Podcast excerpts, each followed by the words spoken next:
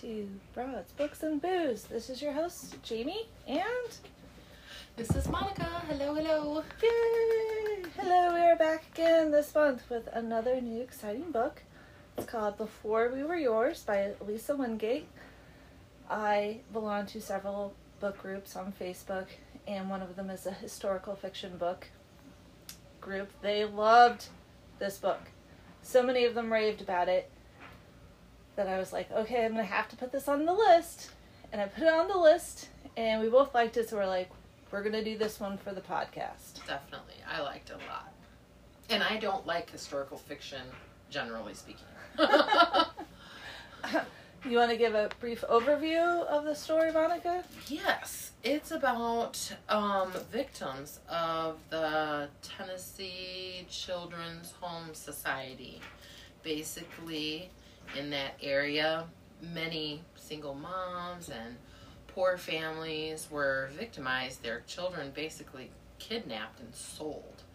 And this is a story about um, a descendant of one of those victims who is learning her family history. And and it, it was really well told and very emotional. I liked it. I did a fair bit of crying. Yeah. so I have a list of discussion questions that I got from uh, online group. Uh, the website is readinggroupguides.com. And the first discussion question I think is perfect way to start this off. It says before we were yours alternates between historical story of the Foss children and the modern day story of Avery Stafford. Did you have a favorite between these storylines? Which one and why?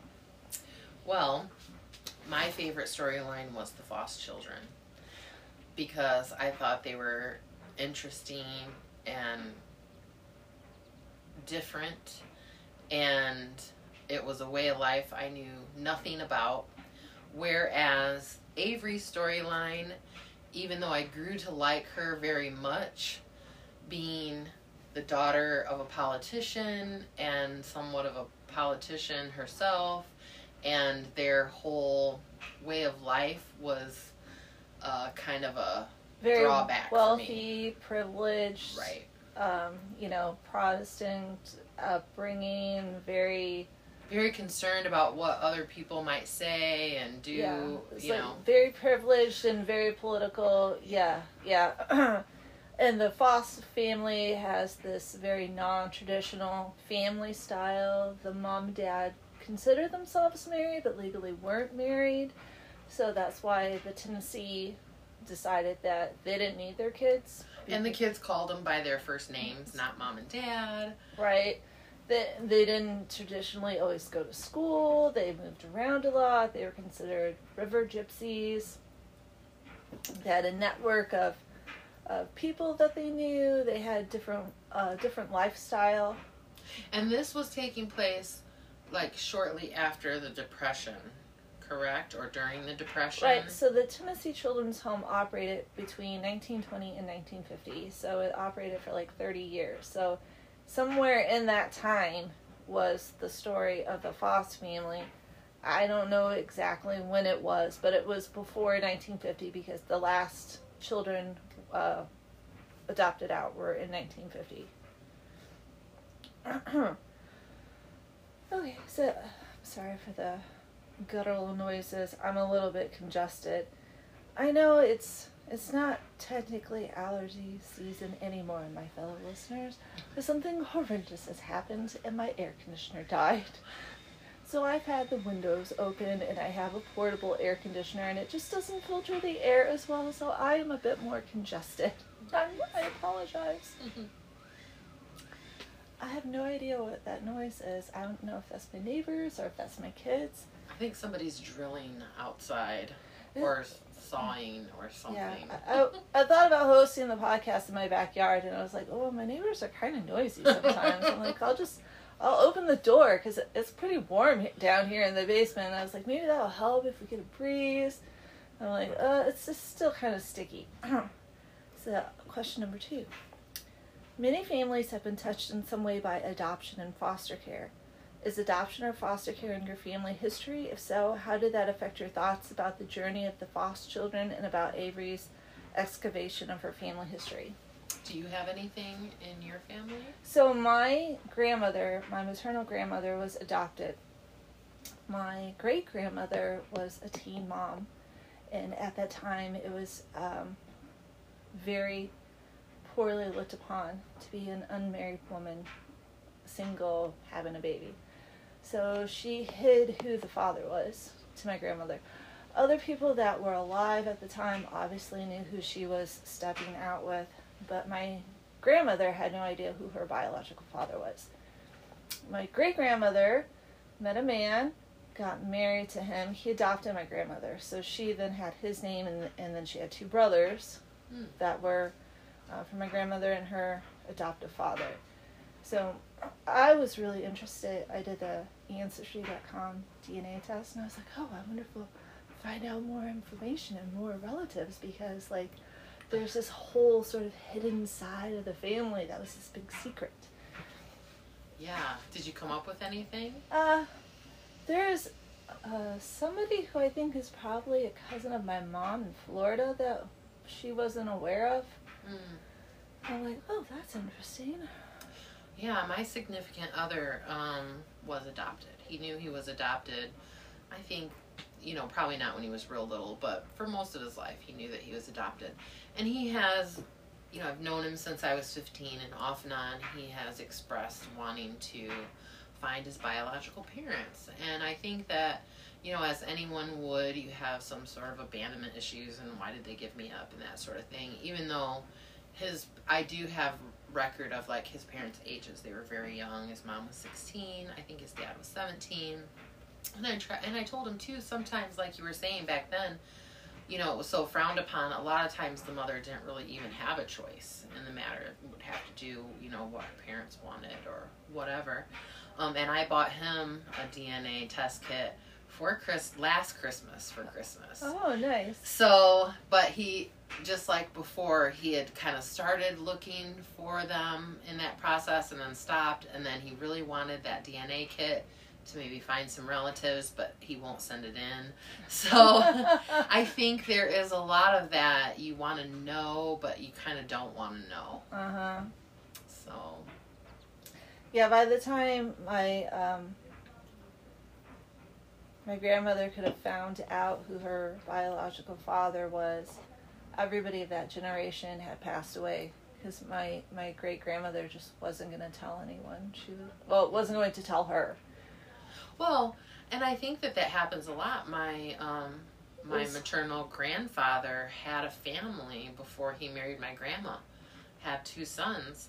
No, and you know nobody knew about it until, I mean, very recently before he passed away. So my my my mom and her sisters had brothers they didn't know about, and so I think it's a lot more common than I think it has to deal with like uh, shame. Yeah. People feel too much shame and they don't want to visit it. Um, they feel they're going to be disconnected from the family that they do have, and they just want to hold on to what they have. They're too afraid of being disconnected from Yeah. the, what they have now that they're not willing to risk that, Yeah. which is very sad. Right. so, throughout the story, um, the Foss, there's five Foss children, and then two twins are born. And the parents are told the twins died. And if you sign these papers, they'll pay for the hospital bills and the burial.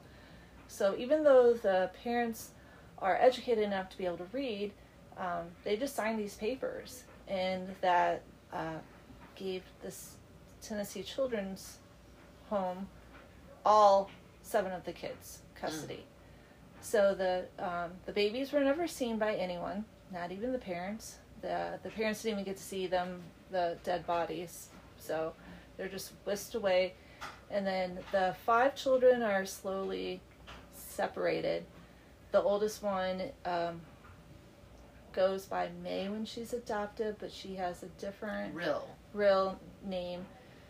Uh, she eventually gets um, placed for adoption with her other sister Fern because Fern was crying uncontrollably, missed all of her siblings, and they at least knew where the, that they were siblings, and they put them together.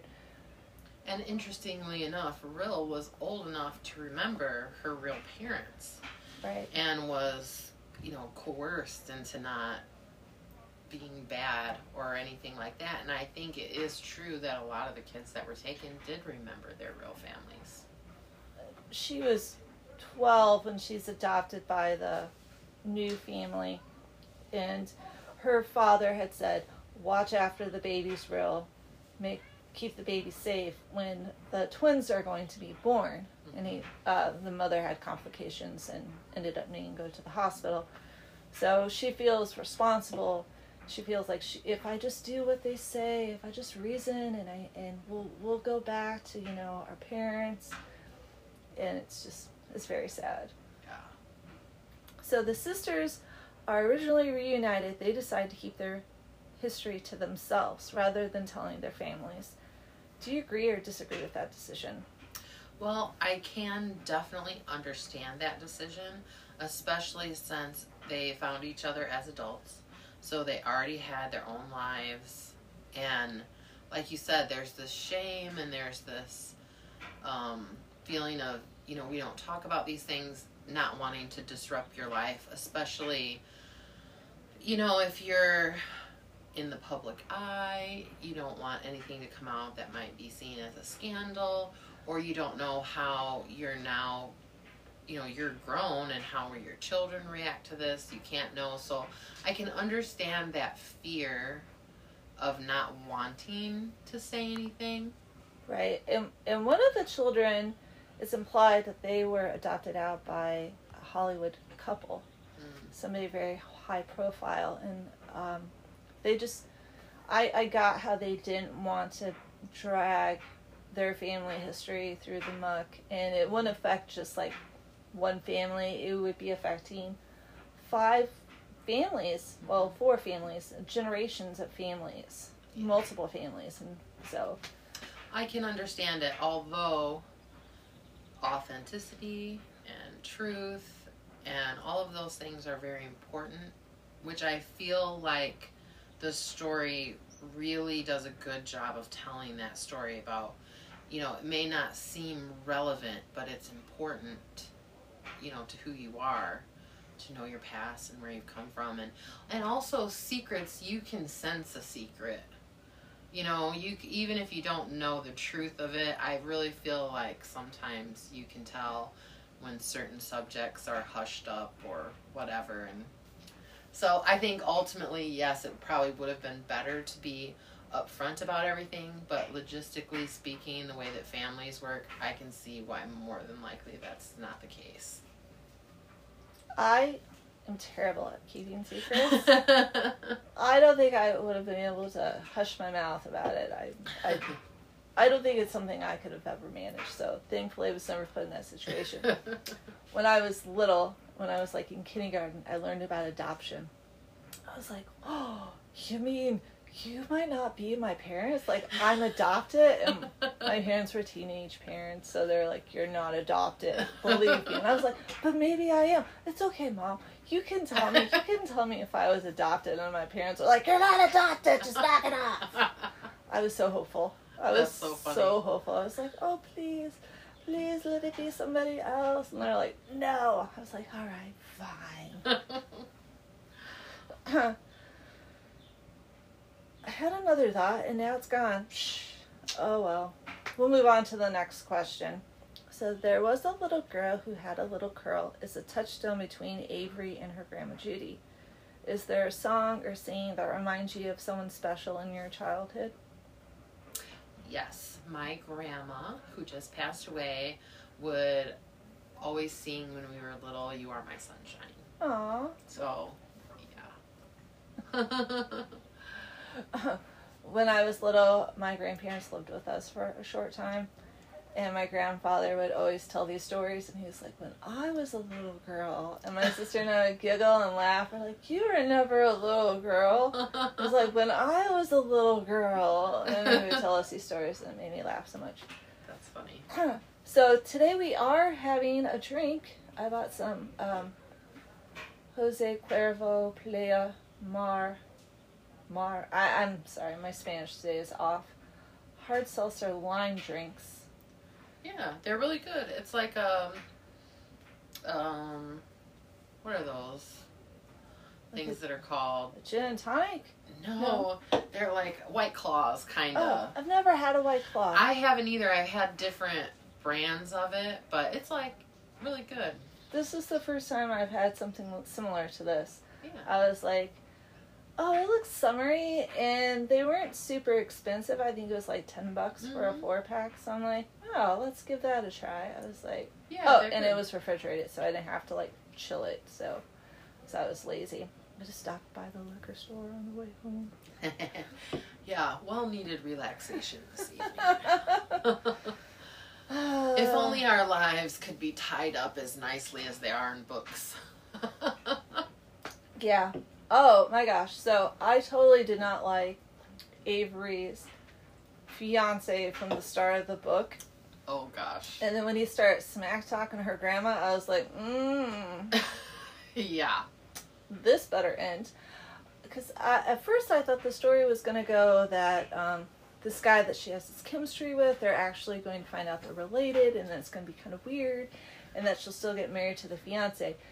So when he does all the smack talking, and then they had found out that Trent was actually um, the sort of like uh, grandson of the little boy that they found in the home that they sort of clung to together. Right, When when the when the kids, the brothers and the brother and sister started disappearing, they sort of um, connected to this other little boy whose sister had also been taken Right. or They, adopted out. I guess you should say. they were all kidnapped on the same day and taken to the home and kept together. So they felt like this experience was something they had happened together. And then his sister disappears, their siblings are disappearing. So they're like, they're clinging to each other because they're like, we don't know what's going on, but we're we're in this together. And then I think the oldest Rill or May, as she's known um, called later, is the oldest one, and so she feels responsible to take care of the younger ones. Yeah, yeah. Yeah. it there's a follow-up book to this book as well um, which i'll talk about after we get through just a few more questions okay let's see here uh, oh uh, question five avery laments that the busy schedule expected of a stafford has prevented her from spending time on um, edisto island with her sisters or elliot who chooses the schedules we keep we do i guess she tells herself but excuses this with um, what's say here? The good life demands a lot of maintenance. In our modern age, are we too busy, too preoccupied with accumulating things to actually enjoy what we do have, too dialed into media and social media? What are your thoughts on this? Well, I have to say that Avery's character development through the book, I liked. She slowly started to prioritize more the things that are really important in life. Um, and she started to hide from her, you know, coordinator, her event coordinator, and and make decisions based on what she wanted to do and not what was expected of her. Right. So, yes, 1000 times yes. Life is not about achievement. Not that achieving things is wrong and being successful is wrong. It's not if you get joy from it. You know, you have to follow what makes you happy because life is short. and you also have to take into account some of these things that we distract ourselves with if you're consciously distracting yourself with social media, like I've had a really bad day, I'm gonna zone out on Facebook or I'm gonna watch Netflix or whatever. Fine, you know you need a break, you're taking a break, you're doing it, but it's when you unconsciously get lost in these things that we lose touch with what's really important in life. Right. Yep. That's very nicely said, Monica. Thank you. Uh-huh. I, I agree. Before coronavirus took over the United States, I was very busy every night, and I enjoyed being busy. I love having something to do because if I don't, I mostly just sit on the couch and do nothing. Like I could spend an hour working out and come home and then feel like, oh, I haven't seen my kids for a whole lot of time today. I really need to do something that matters with them now because I was working and then I worked out and I made dinner and I did dishes. So let's play a game, let's connect, let's read a story. And now I mostly come home and one sits on one end of the couch, I sit on the other end of the couch, the other one's sitting in front of playing PlayStation, and we don't really connect. So I feel like when I'm busier, I prioritize my time to maximum output for what I put in. So I think it kind of depends on a person. Yeah. But I, I feel I spend way too much time on social media. Like, Yeah, I I, do too. And. I'll be scrolling through going, you know, really, I should just set up one day a week where I check Facebook as I keep scrolling. And I'm like, there, this is like a brain worm. yes. yes, it is. so, while Rill sees her life on the Arcadia through idyllic eyes of childhood, May in her old age seems to acknowledge that she would have, have traded the life she lived for a different one. Do you think she wonders whether Queenie and Briny's unconventional existence on the Arcadia would have been sustainable if times changed and more children were added to the family? Well, you know, I think that the storyline was important in that May was able to move forward because she was able to go back. And her father had become an alcoholic. Her mother had passed away of a broken heart. I mean, they said it was blood poison or something, but everybody said it was a broken heart because she lost all her kids and he couldn't live without her and um He so, made a poor choice. The boat set on fire. yeah so she couldn't she she was able to cut ties with that part of her life she never had to wonder what if i was able to get back so i think that was important in the story that she was able to say that goodbye and then she can look back and say yes you know all these things that I can't. We can all not imagine our lives. We can look back and say, I wish I would have done this differently. Like, what if I hadn't married this person? What would my life be like now? But there's so many consequences of that change. Like, maybe you wouldn't have the kid that you have, or maybe. So there's so many things that we'd be missing. You can't look back on a life and say, I wish it were different because you wouldn't be the same person. No, no. Yeah. That was a very convoluted way to answer that question. I'm sorry. I don't know if this is in one of the questions later or not. However, towards the end of the book, May says, Everyone comes into your life for a reason. And I was like, well, yeah, may- maybe. Maybe the important people come into our lives for a reason. And we wouldn't be the people that we are if we didn't have those people in our lives. So, Monica, for instance, moved back to town after having lived away. And I kept seeing her everywhere I went. And then she moved across the street from me, and I was like, you know, I think we're meant to spend more time together. and as it turns out, it was exactly what I needed also because nobody else that I'm friends with is so into books like I am. And we have the most interesting discussions. And Jamie is so fun and gets me out of my shell a little bit. And so, yes, that was definitely meant to be. yeah, it, it made me, um, it made me like, oh, we're we're doing this story, and it, I'm like, and this this makes me think of Monica. I'm like, oh. so, uh, next question. May says a woman past need not predict her future. She can dance to her own music if she chooses. How's your past made you who you are? What do you want to leave behind? Anything? And what is the true music of your own soul? Oh my goodness. I think this is probably, this sentence is probably what I struggle with most on a daily basis. Because I, if I look back at myself even 10 years ago, you would not recognize me now. like I am a totally different person.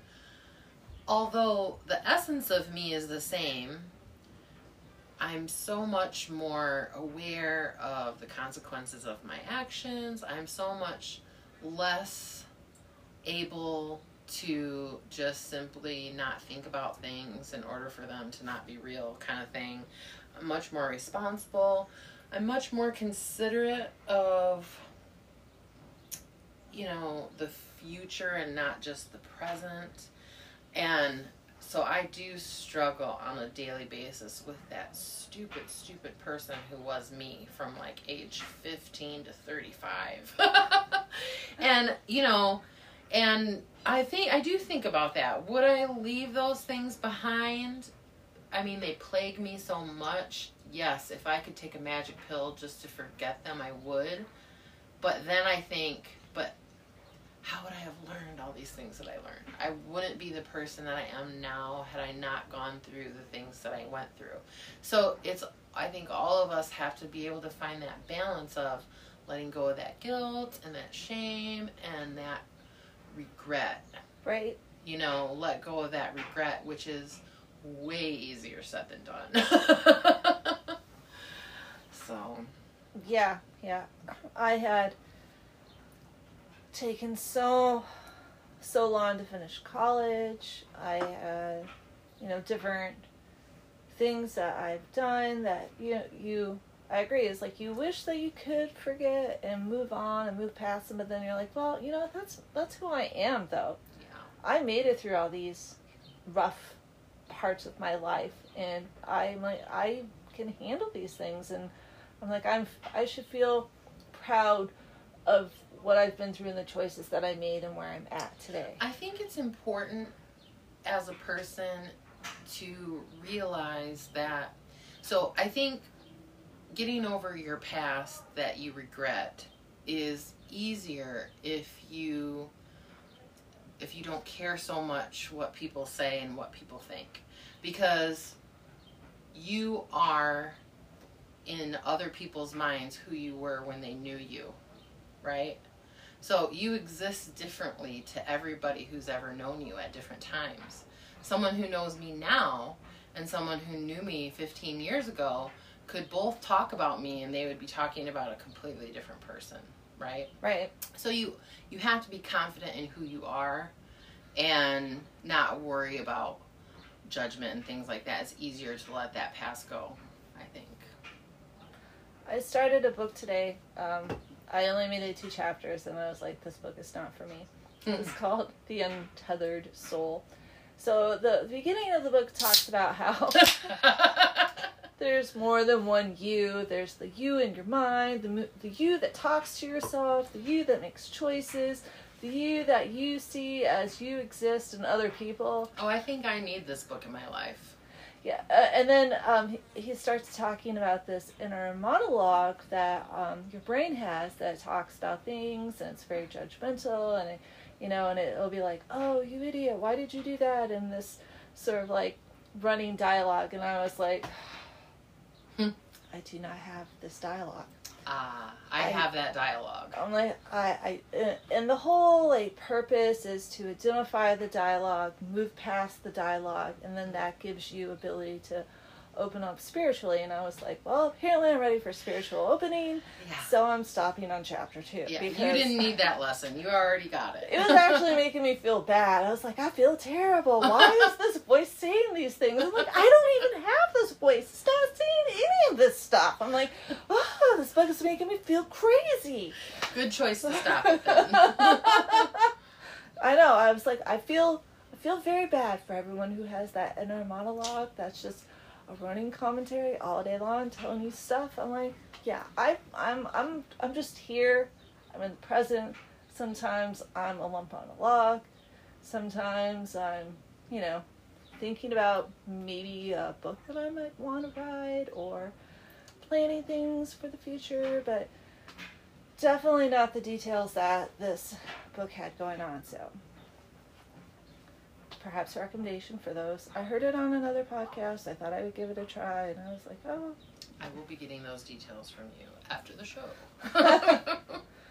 Uh, so, next question child trafficking and abuse and economic disadvantage still imperil the lives and futures of children today.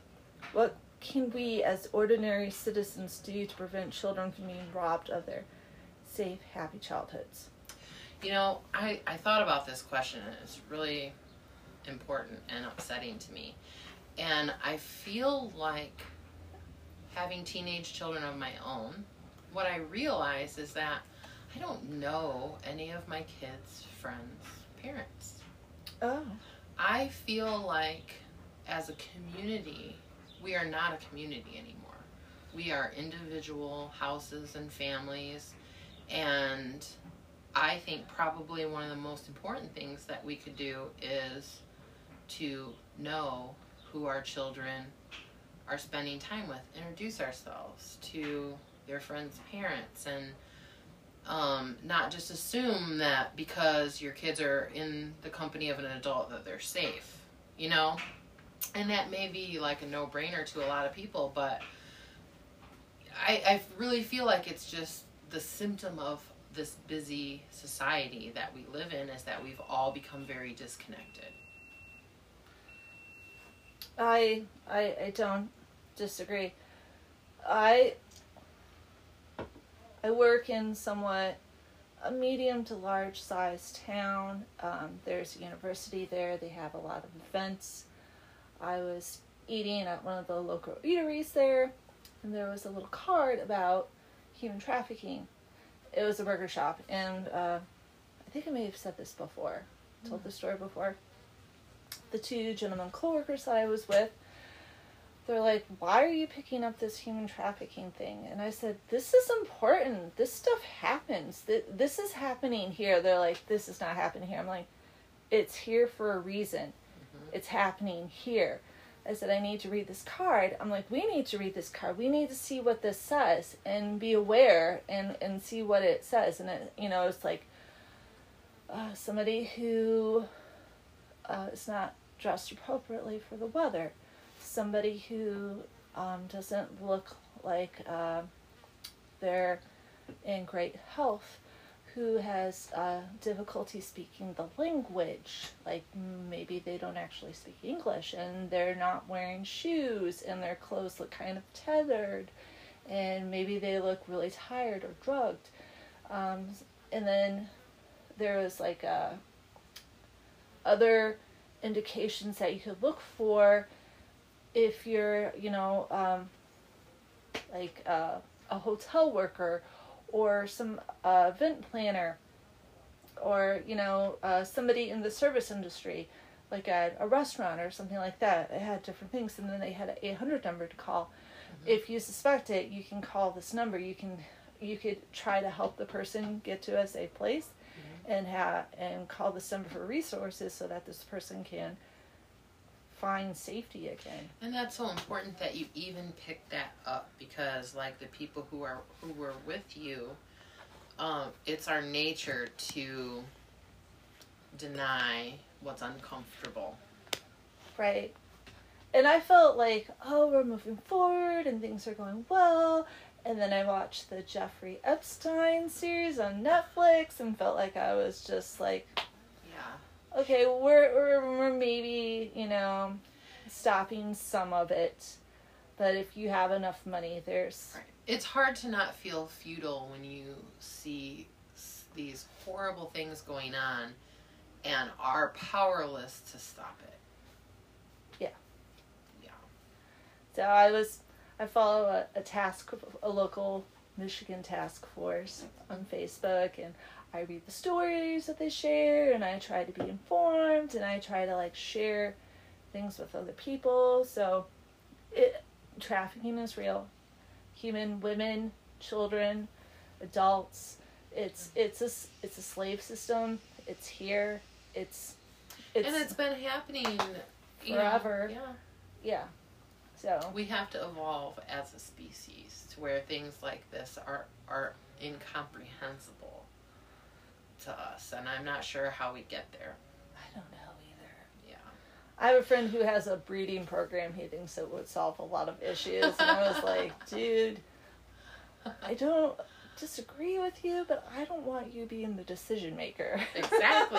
There's a whole nother power dynamic there. And this podcast is not here to solve the world's problems, merely to comment on them. Uh, so, uh, next question. Did you search for Im- more information about Georgia Tann and the Tennessee Children's Home Society after reading Before We Were Yours? I think we both did. what was your biggest impression of what you read apart from the book? Uh, so, I was so angry that victims didn't get to have their day in court, that she died before she could be arraigned and had to go in and have these people say, you know, terrible stuff happened to us because of you. You're not that great. My whole thing was is till her dying day, she felt like she did these children a favor. Yeah. So if you read the story of all the kids in this book, they were so happy and they had their fairy tale life on the river and they didn't know that they were lacking in anything. And to Georgia Tann, like a happy life meant having money, right? Right. And so she felt to her dying breath that she did these kids a favor, that she did them a service, not to mention the fact that, you know, according to our money, she would have been a multimillionaire at the time. Right. And not to mention the fact that a lot of children died in her care. And it was over 500 bodies. yes, Camellia, who was one of the sisters, who was the only one with dark hair and blonde hair, blue eyed children were the most sought after. And she was molested and disappeared. And presumably died, but we don't really we we know she did, but we don't really know and the sisters never really knew because she just disappeared and it was never spoken of. And that so that did happen to these kids and this woman honestly believed that that was better from than them suffering in poverty Yeah. which none of these kids maybe some of them were i don't even know but Some of them had families of parents that actually wanted them, that showed that up. looking for them and, yes. and wanted the kids and she was like no they're not here they've been adopted out go away. And records were destroyed. Right an average adoption fee in tennessee at the time would be like seven dollars and she's charging thousands of dollars for adoption fees for these kids. Changing names changing the names of the parents changing uh, birth dates like maybe you- you're not even the same age your Yeah. age is completely different so yeah it was appalling I read there's a follow up book to this book. It's not written by Lisa Wingate. It's well, it's written with her and another author whose name I can't remember right now, but it's called Before and After. So she said that this book came out. Within months, she is getting emails all the time from uh, now adults who were children that were living in the Tennessee Children's Home. Mm. and they wanted to say can there be a reunion? Can we get together? Can i talk to other people about the and tell the story of my family? And so she tries to organize it and uh, they just want their stories to be heard. So she writes this book and it's just filled with stories of real people real stories of what happened to their families and and some of them are positive and some of them aren't yeah so it's just i like would like to read that which I, I found enjoyable, and it's not super long, but Yeah. it's great. okay, so do you think there will be a happy ever ending for Avery and Trent? I did because I am a real sucker for uh, synchronicities and things are meant to be, and um, I like who Avery became when she was on the island with Trent, and I think that she liked who she became, and she became more and more to see the problems with this relationship with this fiance who was expected to be her fiance you know and so th- so the whole story is avery's um perspective changing about her own life because of what she learned about her past so i think she really started to prioritize more about what was important to her instead of what was expected of her embracing who she who Right. she is. So I think they had the fairy tale happily ever after. I would like to hope so too. yeah. I really liked Trent a lot. I I was like, oh, she calls him at midnight and he's like, hello. I'm like, Avery, you pick up a phone. It's got the clock right on the front. How can you not tell you're calling the man at midnight? Oh, I'm like, what the hell, woman? She was just wrapped up in the story. yeah. How would you describe Rill as she struggles through the abduction and the orphanage and her decision to return to her adoptive family? Well, I think because she was so much older, I don't think she could have ever moved on having not known what happened to her parents. I think she would have never accepted her new family. And since she was able to let her old family go, like she said, she couldn't imagine her life. She got her love of music from her adopted father, and that was a way that they could bond, which I would imagine it would be difficult to bond with an adopted child who is older. Not just because they're not, I mean, of course you would love them, but, you know, you have to get to know them. You have to find that common ground more as you would a friend or, you know, an acquaintance. And so she had that music bond with her adopted father, and then this life she would never would have had. Right.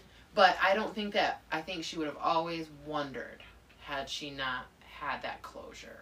She returns to the adoptive family more for her sister because her sister's wanting mommy. Yes. Her sister's been scared and upset. Mhm. Um, the the riverboat life wasn't the same. It wasn't what you know Rill had said it was. She didn't really remember it that well at, the, at that point. point, and so um, Rill's just sort of like you know if they take her back, so be it. Just please don't send me back to the Tennessee Children's Home. And they were like, we missed you, and Mhm.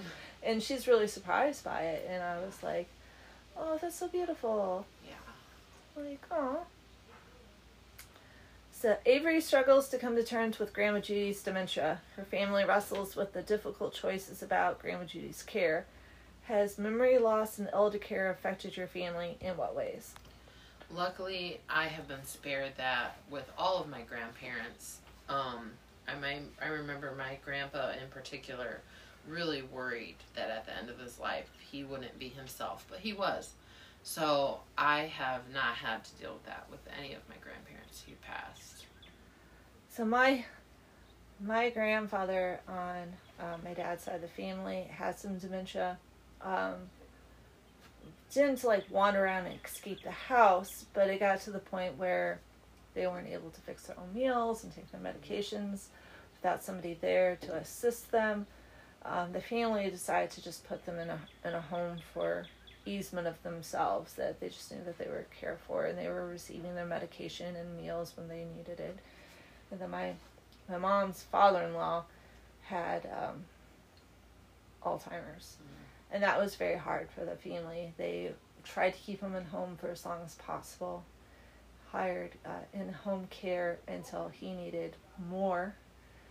Couldn't be left alone at all. Uh, and then eventually they get to a point where um, you just need somebody there to bathe them, feed them, do everything for them because they don't remember how to do anything and it was it was very challenging I can't imagine. it was challenging for them just to visit him they would Yeah. still visit him and he wouldn't remember who they were you know any of those sorts of things but they're like we want to make sure that he's being taken care of we're here to see that he's still okay Yeah. which um, some people don't want to visit their loved ones when they're in that state because it's really hard. It's Yeah. really hard to see them so feeble and not remembering anything. And you're like, I want to remember our good times together. I don't want to remember, you know, you wiping poo all over everything, right? Right. Unfortunately, though, unless, I mean, a lot of times, especially if people are in homes, unless you are a constant presence in their life, they can become overlooked. Yeah. And I don't think the staff necessarily do that on purpose. Oh, no. It's just that they become complacent hmm and you know people do get Which- overlooked. I, it's funny that you mention that because there's one quote in this book, aside from the questions, that I really, really wanted to read.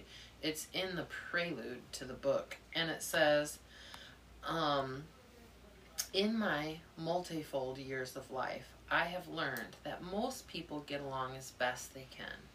They don't intend to hurt anyone, it's merely a terrible byproduct of surviving. Oh, And I thought, like, that sentence, when I first read it, just floored me. And it fits right in perfectly to what we were talking about. Anyways. uh, well, we need to start wrapping up Yeah. the podcast, so we can do like one more question and then anything else you want to discuss. Okay. So, uh, let's see here. Oh, uh, will you be passing this book on to someone else? You know, I have already told a lot of people that I enjoyed this book and that I liked it. And everybody's always really surprised because it's definitely not a fantasy fiction novel. there are no elves, there's no magic. but I really enjoyed it. And especially like my mom and certain people I think would really like it. I would definitely recommend this book. I have forced my book club ladies to all read it, so I gave it a, a recommendation. And to all the listeners out here, uh, thank you for listening. Um, oh, was there anything else that you want to talk about? No, just that quote. I'm glad I got that out. And um, thanks for the for the lime seltzer. It's pretty awesome. The lime seltzer is very delicious. Yeah. So thank you everyone for listening, and we will hopefully be back in another month. Yeah. Bye. Bye.